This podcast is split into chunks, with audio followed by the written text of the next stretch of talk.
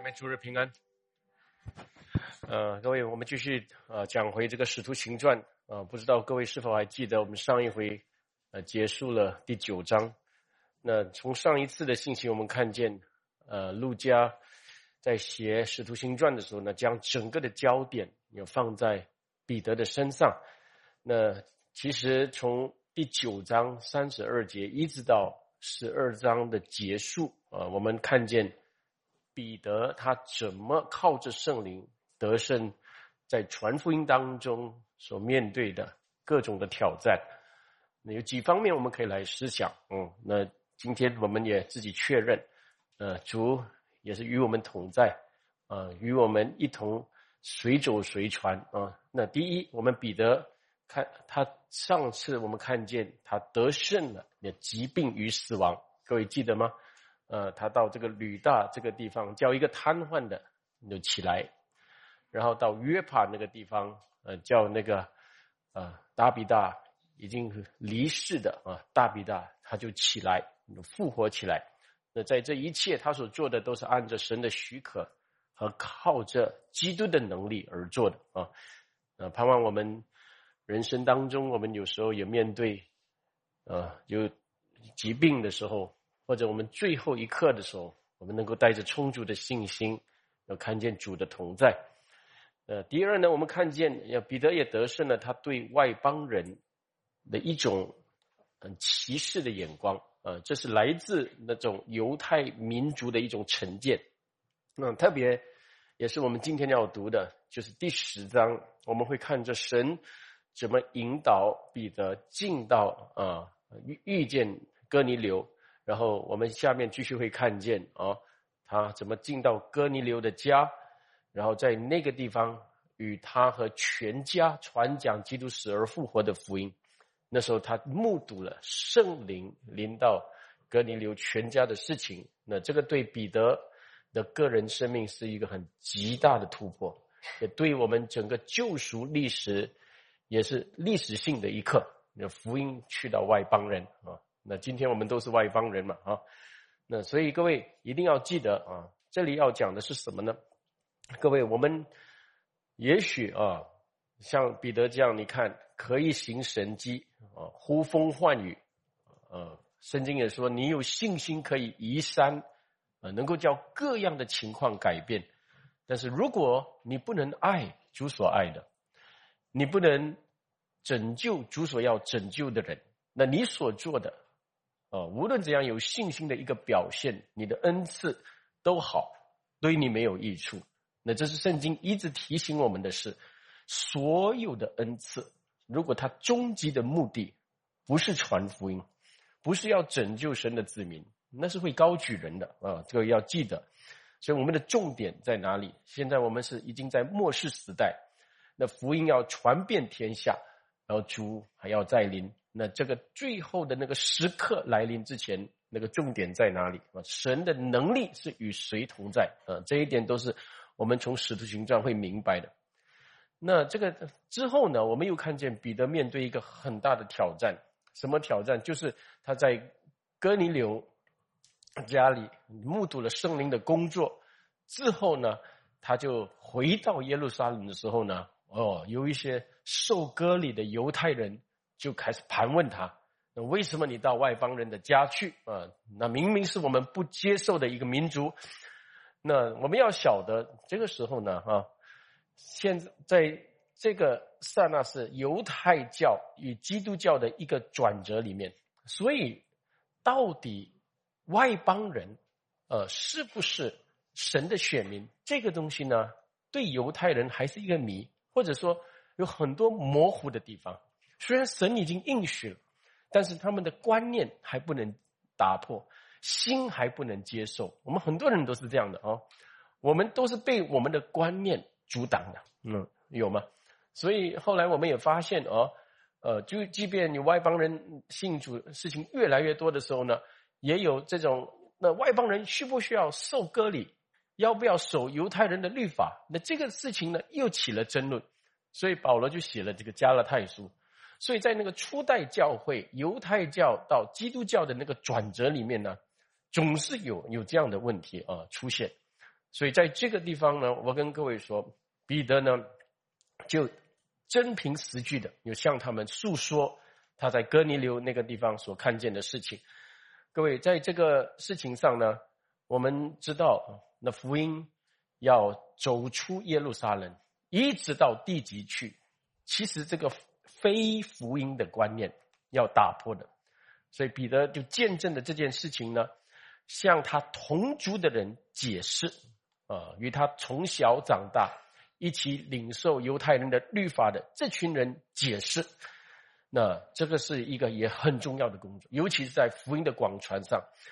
有时我们拯救人、牧养人的时候呢，我们会面对一个很实在的问题啊，呃，不要说犹太人、外邦人啊，有时中国人、台湾人、香港人、新加坡人哦，在一起的时候就不能和了啊，呃，因为。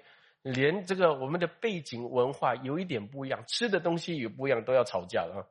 呃，那说我的国家怎样好，他的国家怎样啊？什么好，都是神的恩典，不好的地方也都一样哦。所以呢，我们要明白说，当福音被传出来的时候呢，我们会发现这个合一是很难取得的。我们靠着圣灵的能力。传扬神的福音的时候，叫神与人之间的隔阂打出的时候呢，另外一个要打破的就是人与人之间的隔阂，人与人之间的很多很多我们的成见啊，我们的凭感觉啊，呃歧视啊，那这些方面的事情呢，都是在呃传福音当中我们会遇见的，嗯，所以要牧养一间教会的时候呢，你把主的福音传扬之后。那这是什么福音？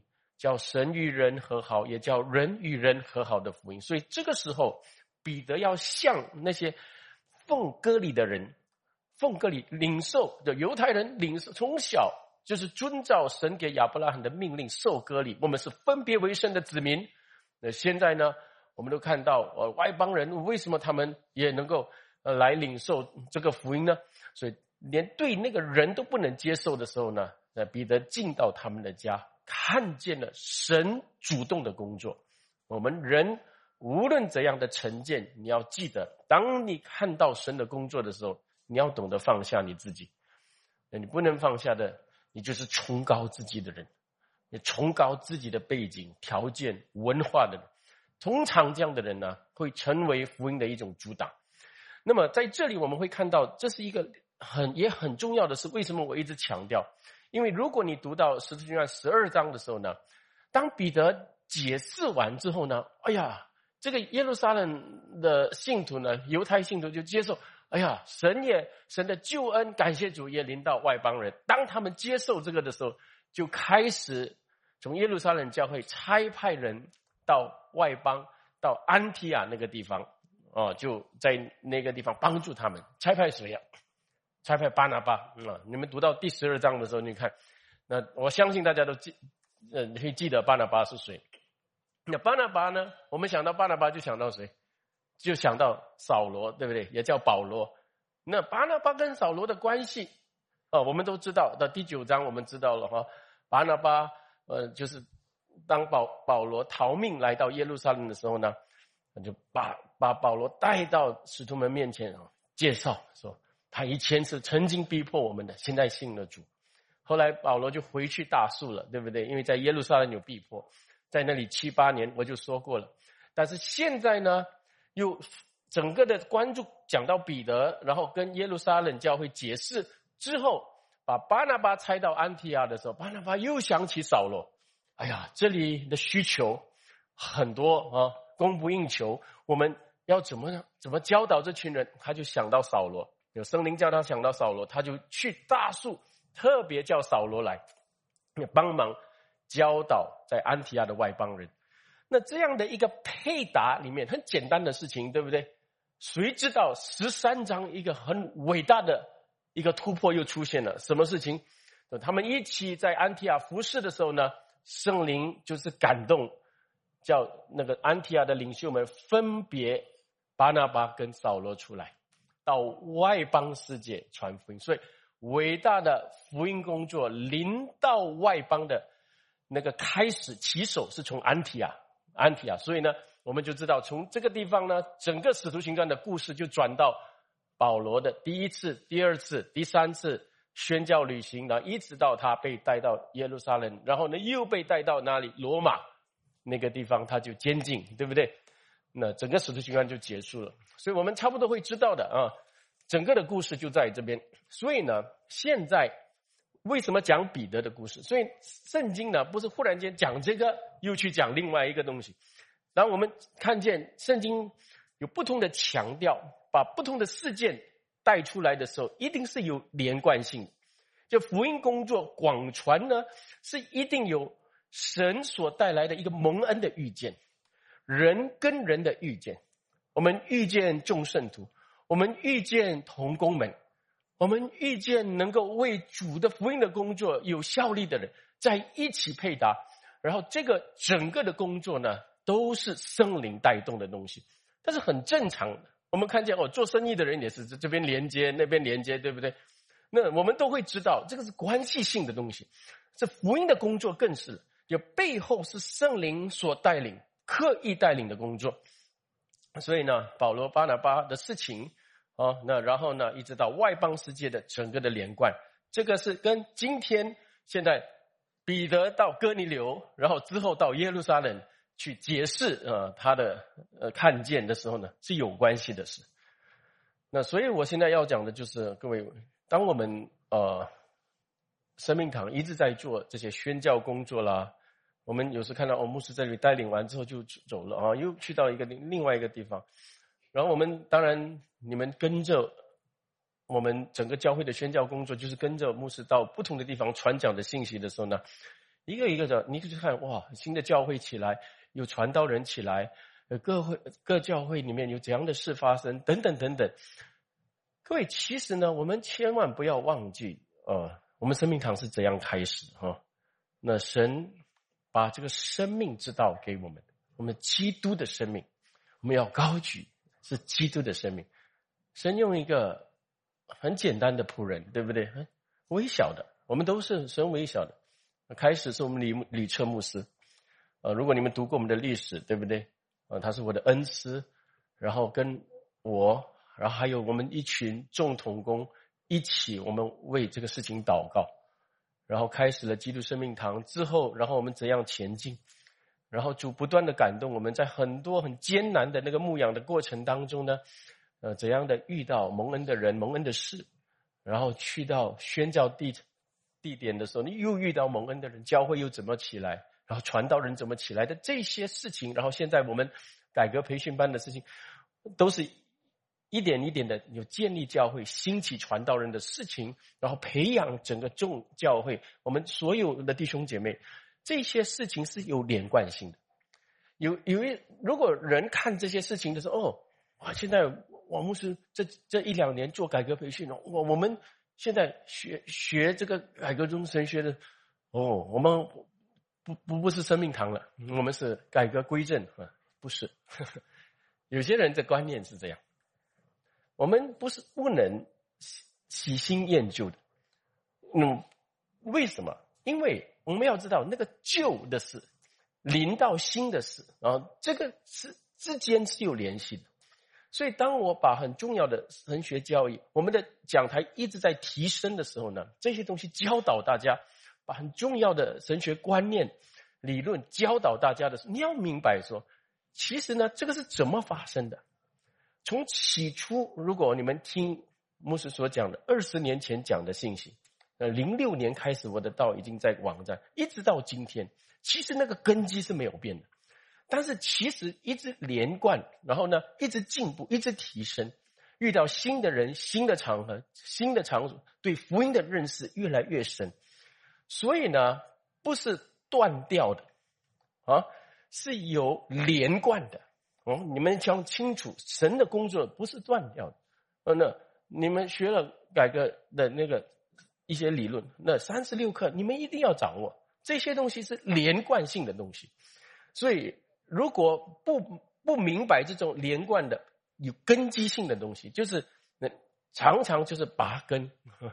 这边又换了一个，不行了，又换了一个，又换了一个，啊，那这个不是神的旨意了。思想的东西不是这样的，思想的东西是，如果你一直在改变的话，思想的东西，你一直在改变，你就发现这你这一生，你所信的，跟你在一起的群人呢，是一直在变。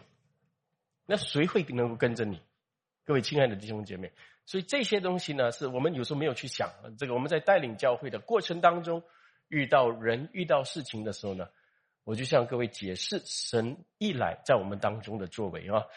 所以这些都是感谢主哈。那求主叫我们在正确的根基上啊，那有根有的基础上能够建立起。那时候也叫我们不要忘记我们生命的护照。我们要高举的还是基督的生命啊。然后最后我讲到保彼得呢，在十二章的时候呢，他也战胜了一个很重要的，所有传福音者都会面对的逼迫。哪里的逼迫呢？政权所带来的逼迫。那十二章我们看见这个西律王，他就抓了雅各，然后用刀杀了他。所以雅各是第一个在十二个使徒当中第一个殉道的。然后之后把彼得也抓起来，另一天要把他杀掉呢。那彼得三曾经三次否认主的彼得，现在很平安的睡觉，等候最后一刻的时候，谁知道天使来就释放他了，对不对？然后天使来释放他，然后另一天什么事情？呃，然后看守他的那个兵丁们全部被杀了。人在哪里？就是不知道，这是不是？所以看守的全部被杀之后。那神的审判临到希律王，他就被虫咬死。所以有时候呢，神要对付恶人啊，这是一瞬间的事情，但是它会造成很多的事发生。连恶人做的恶事里面，神能够利用来彰显他的荣耀。所以就这样的，我们就发现啊，那彼得的故事呢就没有看见了，嗯，对不对？然后呢，整个焦点就转到保罗的身上。那我们现在来看第十章好吗？第十章，呃，今天这个哥尼流这个人人物出现，啊，那到底他是一个怎样的人呢？我们来看啊，第十章第一节，那在凯撒利亚有一个人名叫格尼流，是意大利营的百夫长。各位，呃，在这个地方我们知道啊，啊，那背景差不多明白，说哥。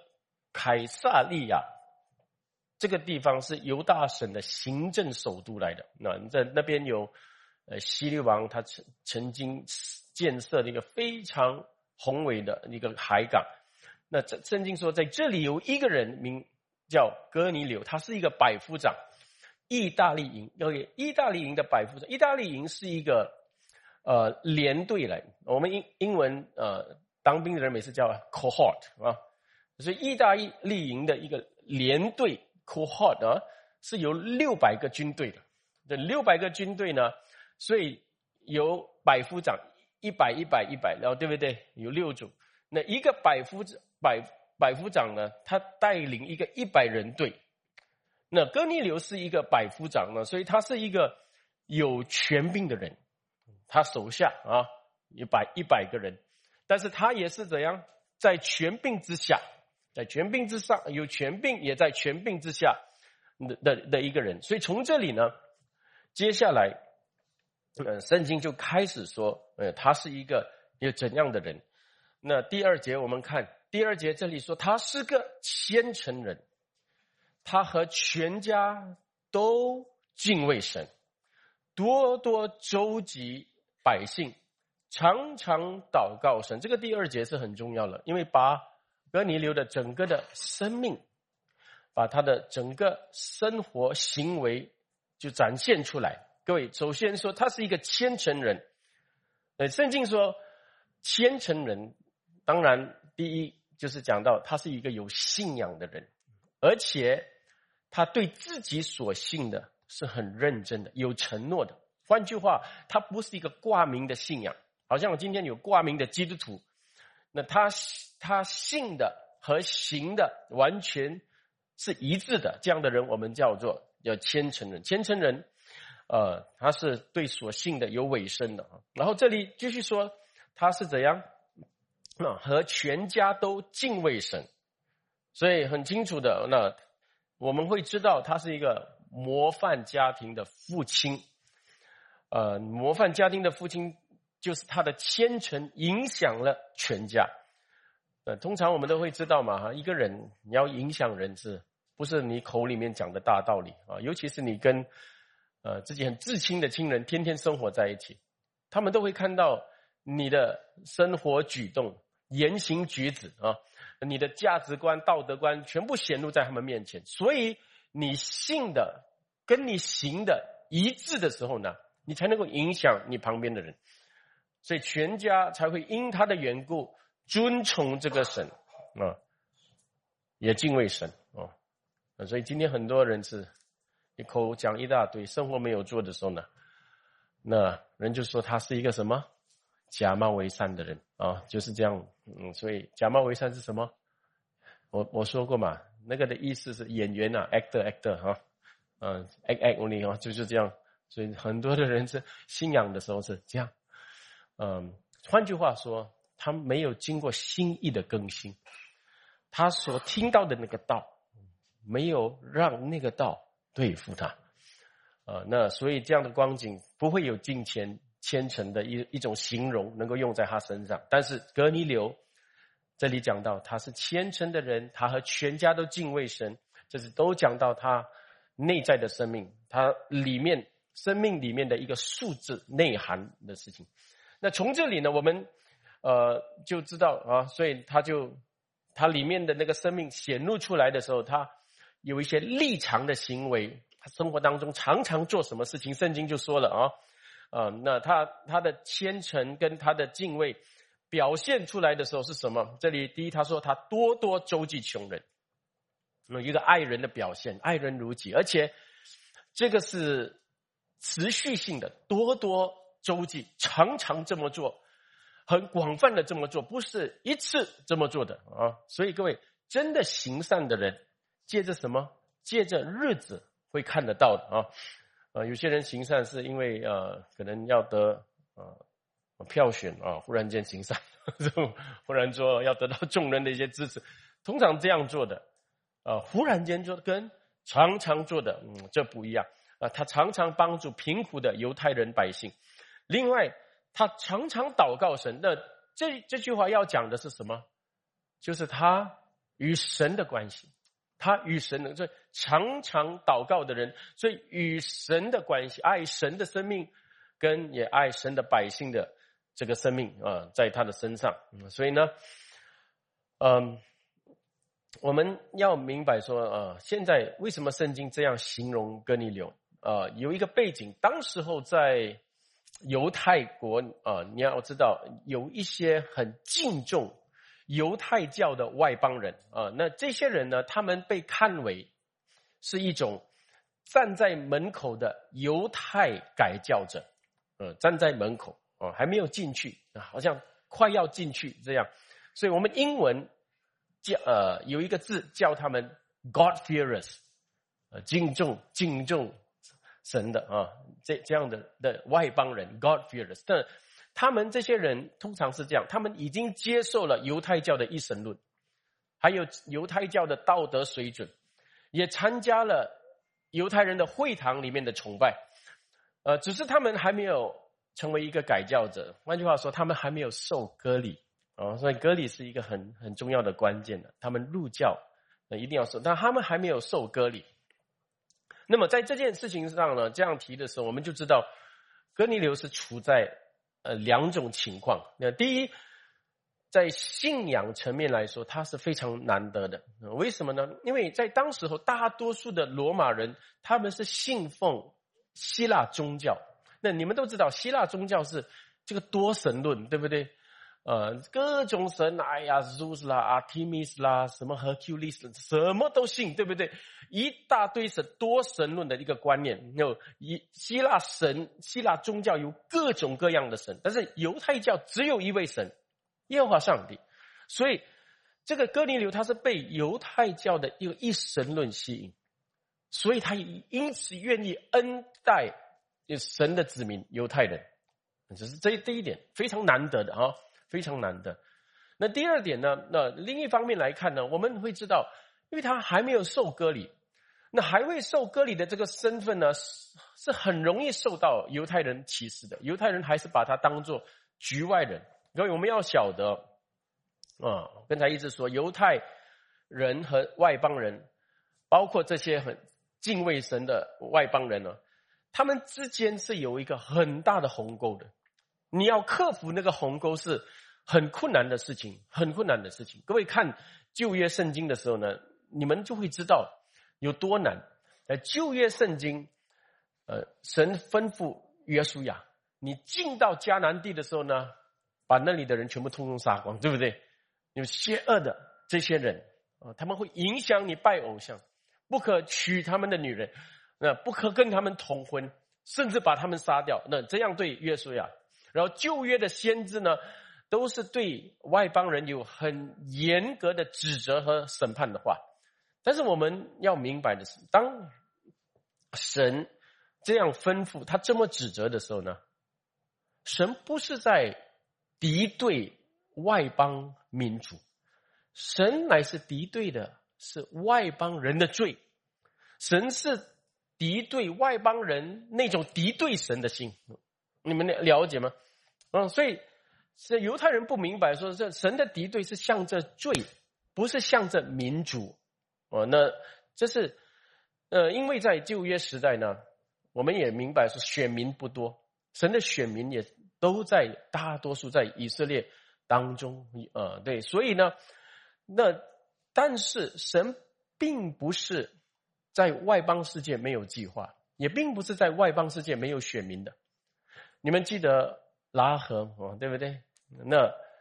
以色列人一进迦南，要进迦南地的时候，就有拉合的帮助。外邦人拉合，啊，在迦南地的一个妓女，然后他怎么将神的差来的那个探子隐藏起来？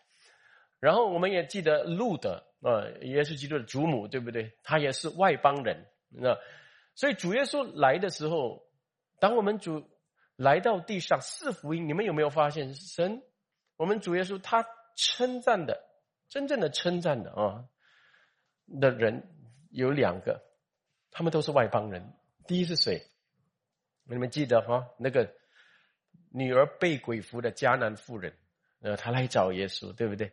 耶稣开始就好像不愿意这样了。我只是被差派来帮助以色列人啊。他一直哀求着主说，不肯拿孩子的呃食物丢给狗啊，叫他狗。他说狗。主啊，狗也吃主人桌上掉下来的零碎。猪马上说：“你的信心是大的，你去吧，你的女儿得医治。”有没有？那马上有这样，这你的信心是大的。外在哪里？在以色列的还是外邦人当中有吗？然后另外一个是百夫长，你们记得吗？他的仆人重病，主要是就有人找他的时候，你快来，这个是值得帮助的人，很去。主要是在路上的时候，百夫长出来说：“主啊。”我不配你到我的府上。你说一声啊，我是百夫长，我是有权柄的。我叫这个去，他就去，对不对？你是那位那位主，那位基督，你命令的，我的仆人就会好。那主主怎么说？我在以色列当中没有看过有比这个信心大的，真的是这样的话，在什么外邦人身上？所以你们有没有发现，整个即便是在。在选民当中，那时候占大多数在犹太人，但是其实外邦世界已经有很大的潜能，已经有蒙恩的人，有神预备的那个要那个那个种子哦，那已经已经有神已经预备在外邦当中，所以圣经在旧约其实有几个地方。呃，已经一直有讲说，当生的儿子弥赛亚承受万国的时候，他要成为外邦人的光哦。我给各位读几处，我们一起如果有的话，呃，诗篇第二章七到八，各位看，受膏者说：“我要传圣旨。”耶和华曾对我说：“你是我的儿子，我今日生了你啊！你求我，我就将列国赐你为基业，将地级。”视你为天产，有没有？所以受膏者传圣旨，要把列国赐给我们。这是讲到神的儿子弥赛亚承受万国的时候神要怎么样赐给你？我们再看以赛亚书二章，以赛亚书二章这个地方，亚摩斯的儿子以赛亚得末世论到犹大和耶路撒冷末后的日子，耶和华殿的山必建立，超乎诸山，高居过于万里，万民都要流归这山。嗯，耶华殿的山，西安山的意思哈。那讲到神。的国，呃，那超乎诸山，嗯，比各样地上的大帝国，我们讲山就是雄壮嘛，对，我们都是讲国的意思，一座一座山哦，啊，好像中国一座山，美国一座山，好像这样的。圣经在旧约的时候来形容大国大帝国，都是都是用山来形容，但是有最高的最大高的山，也是神的国，而且是西安山。然后呢，万民都要流归这山，他们都要来到神面前，来到神的国民里面。所以这这件事情是万国、呃外邦、世界、地级的这个观念呢，其实在旧约已经有了，但是不是这么广泛的说。那新约基督来之后呢，就很清楚知道了。那所以万民都要借着弥赛亚蒙福的事。那么各位。所以，神的福音临到外邦人，这是不是神的旨意？是神的旨意。但是很可悲的是，犹太人呢，他们扭曲了这个选民或者这个拣选的教义。拣选神拣选人，对不对？这个拣选的教义呢，我们每次听的哦，the doctrine of election 啊，神拣选我们，我们很容易就就这样学习一个教义，一个教义，对不对？但是你要在明白说，当我们学习神的子民，讲明白这个教义，但是这个教义的精义，这个教义的应用是很重要的。那他们就看到神在旧约向他们施恩的时候呢，这是神什么？神的恩典，神拣选他们的事，哦，他们不是感恩，不是谦卑，反而变成一种骄傲。哦，这种把这个当做是一种偏爱，神偏爱我们。啊，深爱我们，God favor us，偏爱主义啊，所以这个心中就充满了一种民族骄傲，就鄙视外邦人，把他们当做狗啊，这是人的属灵的问题来的哈，嗯，所以他们就就发展有一些传统，说呃外邦人啊，不要跟他们接触，不跟他们接触，不跟他们社交，包括。特别不到他们的家去啊，所以我们一定明白说，当我们有这个选民的观念，我们这个正确的教义、正确的观念，可以被什么？可以被我们的罪性扭曲。原来要让我们看见神的恩典怜悯呢，哇！我能够蒙受这何等的怜悯，被神拣选，对不对？应该要这样的，但是变成一种人的骄傲、优越感。所以各位一定要记得说，我们人有时候有条件，哦，有时教会壮大了，有时我们因有神的恩惠恩典，我们成功了，或者某方面我们有比较有信心、比较有知识的时候，其实那个时候呢，就试验你的内心，啊，试验你的内心，有很多人内心的那种骄傲，就在那个时候就显露出来，你就明白说，其实呢。他没有得到真知识，他只是得到了多一点知识，但是他的心没有改变，没有更新，还是骄傲的。所以我们看人的时候，有时候也是真的很重要，是这个啊。呃，有时候我们苦难的时候，哇，同病相怜啊。但是呢，你有一些人比较条件不错起来的时候呢，啊，比较优越起来的时候呢，但是他开始表现出一种优越感。呃，优越的性情，那时候呢，这就一种骄傲就出现。所以各位，这是我们人一直要检讨自己的地方。我们认识不认识福音的？你越认识，应该是越看见自己的罪，然后就越谦卑，越感谢神的恩典，对不对？就应该是这样的啊。这些连接性的东西是很重要的。这个的教义叫你明白这个连接于这个，连接于这个，然后结果你的生命是越来越像基督，应该才这样才对的。所以这些都是我们在教导神的话，不但是悟性使你们明白，你怎么认识？你认识神的道用悟性，对不对？但是你要应用是来来自你的心，你一切的果效由心发出。所以你认识了真理之后呢，怎么确认到你的心？牧师每次讲这句话啊，有些人呢，嗯，呃，有一个牧师讲一句话说，有些人错过天堂啊。啊，是因为过不了三十公分啊，三十公分多长？这样长哦，嗯，错过天堂，因为过不了三十公分，什么意思？你的头脑到你的心是三十公分，听听得懂这句话吗？所以就全部装在这个地方，这个道理啊，啊，天国的道理，魔鬼的心，这就是奇怪的一个东西。哦，亲爱的弟兄姐妹，这就是犹太教，嗯的问题啊啊，他们的我们看见啊神的智慧啊怎样的，他们啊神现在呢，呃，那我们我们看这处的时候，我们也可以思想很多东西。哎，在这里呢，我们看见，哎，神有一个智慧啊，他找的人，他拣选的人呢，这个哥尼流不是一个。不敬虔的外邦人，乃是一个敬畏神的外邦人。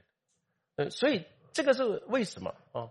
这里面有神的智慧，就是让犹太人看见，你看外邦人当中都有这么渴慕要得着神的恩典的人，嗯，他们是神真正赐福的人。所以虚心的人有福，天国是他们的；饥渴慕义的人有福，他们必得饱足啊，有吗？所以这些都有神的智慧在里面。我们一个一个这样思想的时候，就会知道。那我们第三第三节，我们再看，然后我们继续看下去。那有一天啊，这样的人介绍了，对不对？啊，讲了很多。有一天约在申初，申初就是中午三点。申初的时候，呃，在他在意象中明明看见神的一个使者进去，到他。那里说，哥尼流，对，啊，哥尼流，所以这个哦，有些人一看到这个意象，又开始兴奋起来啊，啊，那各位，意象啊，不是真的出现啊，你心中里面你看见的真的是这个，那叫他格尼流，呃，好像认识他的意思啊，各位，这里我们嗯。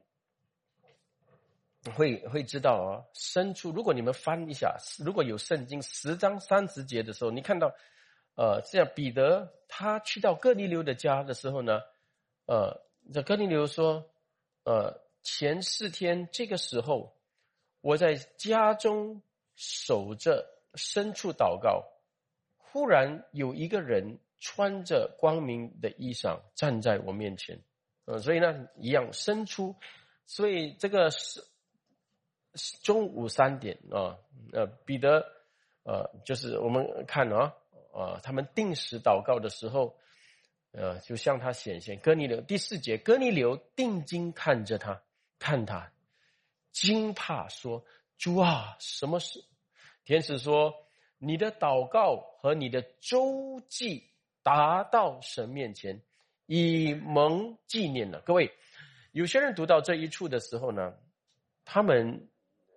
就胡乱认为说，哦，这个哥尼流还未信耶稣，但是他向神祷告，周济穷人的这个善行被神悦纳，那是不是说那异教徒呢？他们还没有信主，但是他们有一种本有的敬虔啊，不知道向谁，常常向神祷告，不懂哪一个神哦，然后他们也常常做善事，帮助穷人啊，各种各样啊，帮助孤儿这些。那这样的人是不是会有一天神也纪念他们的善行，然后向他们施恩？嗯，是不是？啊，不是啊！你们一定明白啊！神拣选人不在于他的功德，那这个是一个很重要的救恩的教义啊。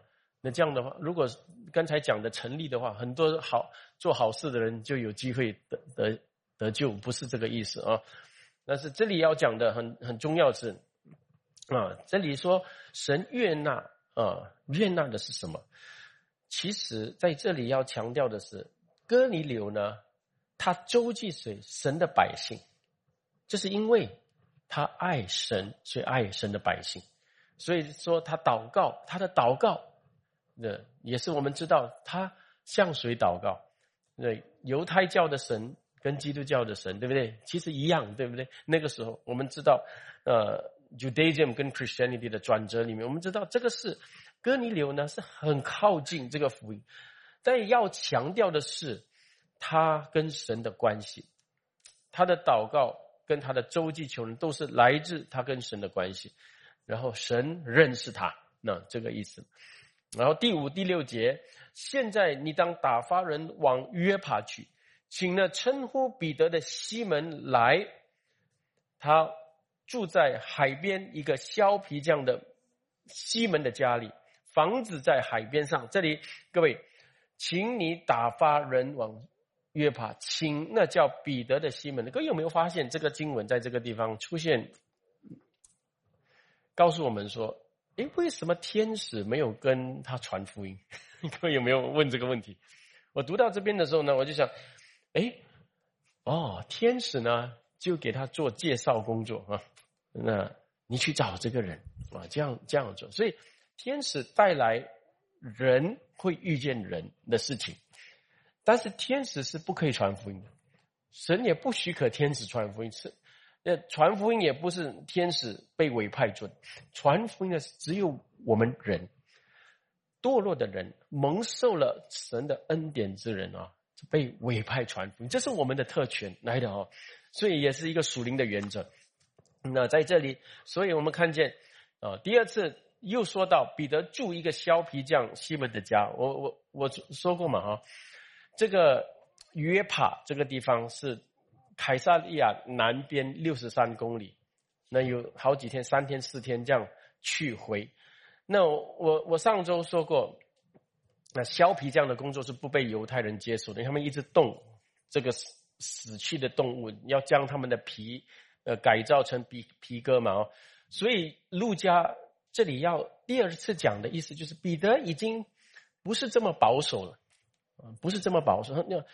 彼得呢，就生来就是犹太人，那有很多犹太的观念、犹太的传统就辖制他，所以呢，现在很重要的是，彼得呢一直在被神预备，然后最终是要向这个哥尼流全家这个外邦人传福音，所以这件事情，那第七、第八节很快的，我给各位读完，我们一起读好吗？第七、第八节，向他说话的天使去后，一起来。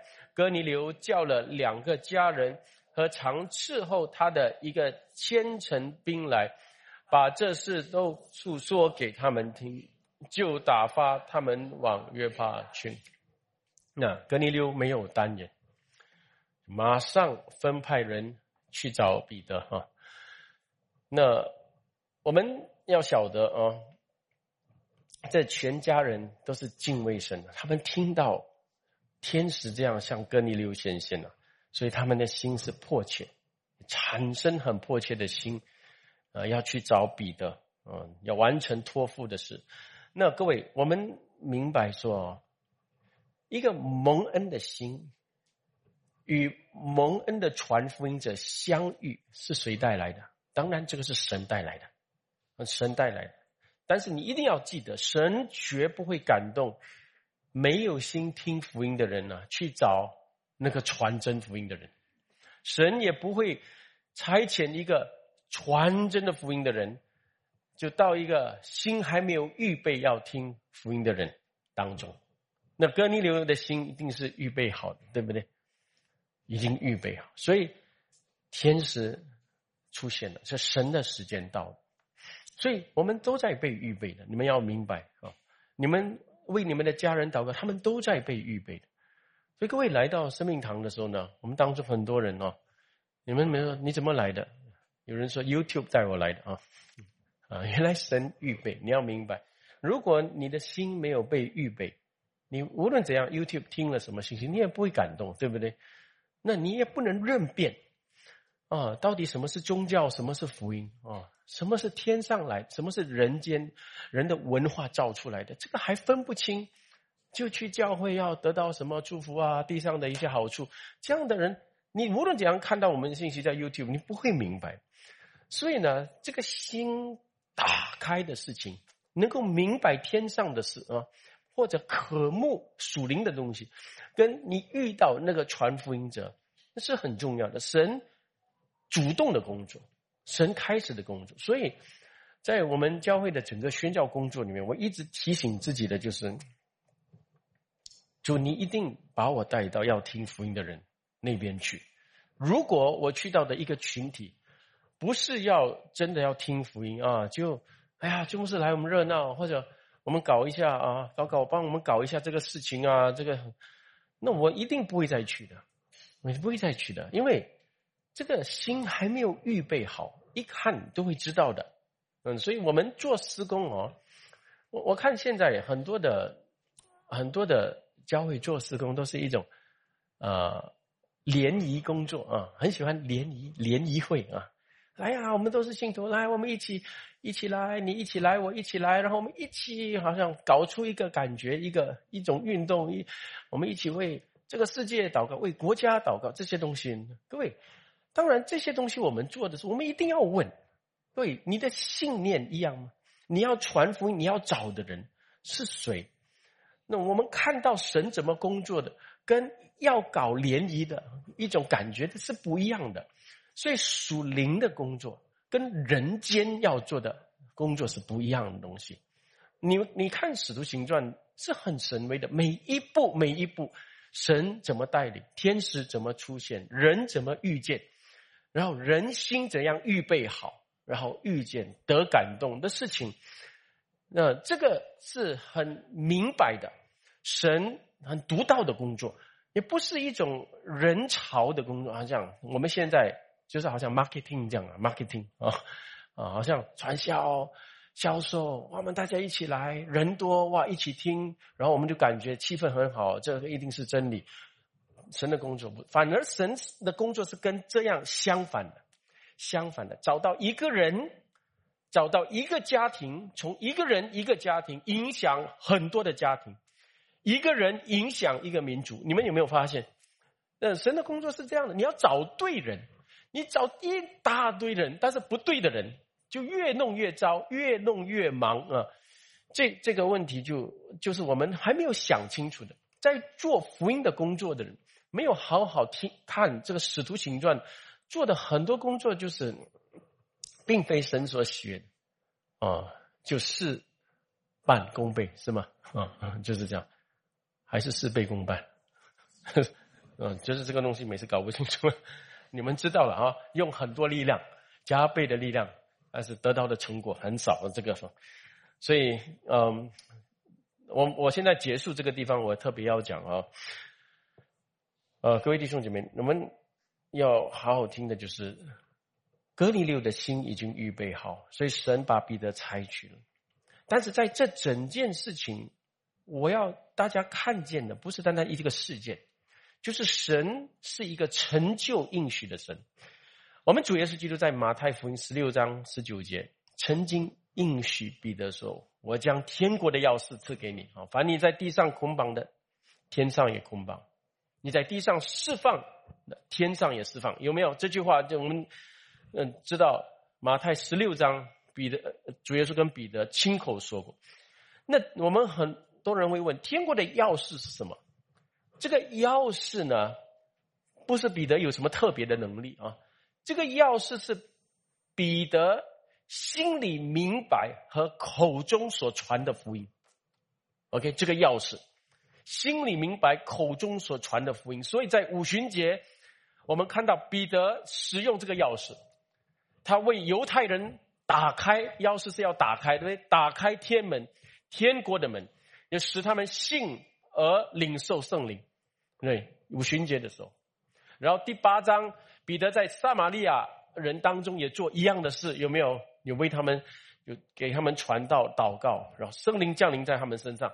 然后现在他用同样的钥匙为外邦人打开同样的门。那接下来，呃，我们就会看到了啊，整个哥尼流全家信的时候，一样圣灵充满他们啊。那所以有方言的名证出来的时候呢，不稀奇。因为这是历史性的一刻，福音临到外邦人。那么现在，呃，我们开始读这个第十十章的时候呢，我们就会看看到说，神在一步一步预备彼得的生命，要完成主托付他的使命。那我们在这处经文，除了关注哥尼流一家怎么来到神面前，我觉得我们应该要看重也关注的是，神怎么改变彼得的生命。我们要关注神怎么将彼得。那个对外邦人的那种深根蒂固的偏见啊，就放下来。所以这一章的重点还不是说，呃，哥尼流一家怎么归主，乃是神怎么改变彼得的生命。对，为什么我这么说？今天我们想到，呃，我们自己个人或者全体的教会，我们要做更大的事，一那一定要想到神是怎么预备我们的生命。如果神教你们。完成大使命，伟大的福音工作。那神的并不是他的能力不够，很多时候呢，是我们狭小的眼光和心肠，常常限制住的工作。那神要进展的工作的时候，他一定先要练尽那个工人，预备那个工人。那我们可能有很多盲点，很多先入为主的地方。我们的心没有主的容量，所以这些地方都是我们要被开启、要被对付的一个地方啊。所以我们当中很多，不管是我牧师宣教，啊，神怎么预备我做这样的事情？嗯，在疫情的时候，每个礼拜每个礼拜这样讲到，神预备你们向你们的家族传福音，有预备你们的生命怎么样？有口才，有胆量。神要你们要祝福，有一些，呃，将来使用你们就传扬主的道，呃，被主重用。现在先用有一些小组啊、牧养这些东西预备大家，所以生命是要被预备的，要被炼金，神才能够用。一一把铁被炼过之后啊，就是敲，没有这样容易，怎样敲都不会弯，啊，没有练过一敲就断了啊，你们知道。所以整个福音工作的需求，有时候我们有一些重担，家庭、教会要两者兼顾，有时候有一定的一种压力，对不对？那这些东西是，就是当当做神炼尽我们的过程。那神要用彼得向外邦人传福音，其实神在乎的是他的工人，对不对？啊，因为曾曾经说，你们不要喜乐，因为鬼听了你们的话，你们要。要因你们的名字记录在生命册上而喜乐。神先让我们的生命是能够看见神同在的，然后呢，得到神的心肠眼光，然后能够爱主所爱的人。因为我跟你们说，很实在的，人的生命不是这么可爱的。你们真正的接触、长久的接触人，嗯，如果你们只是有时候跟牧师到宣教现场，哇，那个气氛很好。啊所以很快见一下啊，快点要走了哈，不然你身上的异味很多，他们就听闻到了。你们听，因为一样的人累啊，然后辛苦的时候埋怨的话，嗯，然后看你一些东西不顺眼的成见就出来了，这很快的。哦，我们人的生命没有被练过，能够辛苦，能够累，然后能够跟软弱的人在一起啊，能但是能够很客观的看啊。呃，人在这样的情况，如果是我的话，我也是会软弱的，所以我会等候他这些方面的，呃，容量啊，眼光、属灵的判断，这都是我们要受精炼过的。所以如果我们一生就是什么，我们没有被对付，就我们天天对付人啊，呃，天天对付。如果你在家，你的另一半是只有给你对付啊；如果你去工作，你也是只有对付人。有些你问。你做主的工作的时候呢？哇，那时候你你一刹那间你不能承受这个东西。为什么人是这样？跟他讲了，他听不懂啊。所以有时候呢，神要预备我们的时候呢，也给我们一些挫折。那这个挫折当中，我们就学习，要就帮助我们啊。我们在十字星上看见神一直在预备他的仆人的生命。哦，你要记得，这个外面的世界的打开啊，是跟我们里面的世界。打开有关系的，你要一棵树啊，一棵树，能够长得很高大，能够结出很美的果子啊，一定是那个树根的那个生命很好，能够吸取养分，要吸取养结出很美的果子啊。所以但愿我们呃基督生命堂在幕后的时代，能够这样完成主托付我们的工作。我们一起祷告，主，我们感谢你。啊，主，今天你再次用很短的一处经文勉励我们众人，使我们看见主，主你在初代教会你怎么做？你怎么预备彼得的生命来得着呃一个外邦人，也一个外邦人的得着，有带来整个的福音进入外邦世界。主这样的事情。就是今天是一直在重复的，叫我们也同样会看见，主我们的生命预备好了，主一定会把我们带到主所喜悦的人，主已经预备好的人，然后主把福音传扬，完成主的使命。主其实我们在地上也真实的，主很多时候虽然我们被家庭工作的事情缠身。但是主，我们一回到你的话的时候，我们一下子马上会明白说：主，这地上一切至战至轻的，是为着永远极重无比的。就所以帮助我们，在这样的信息里面，使我们的心智再一次被肯定，知道我们是为了什么活，我们是从哪里来，往哪里去，在这短暂的人生里面，我们要投资在哪里？就是帮助我们众人，感谢主。我们如此祷告，奉主耶稣基督的名，阿门。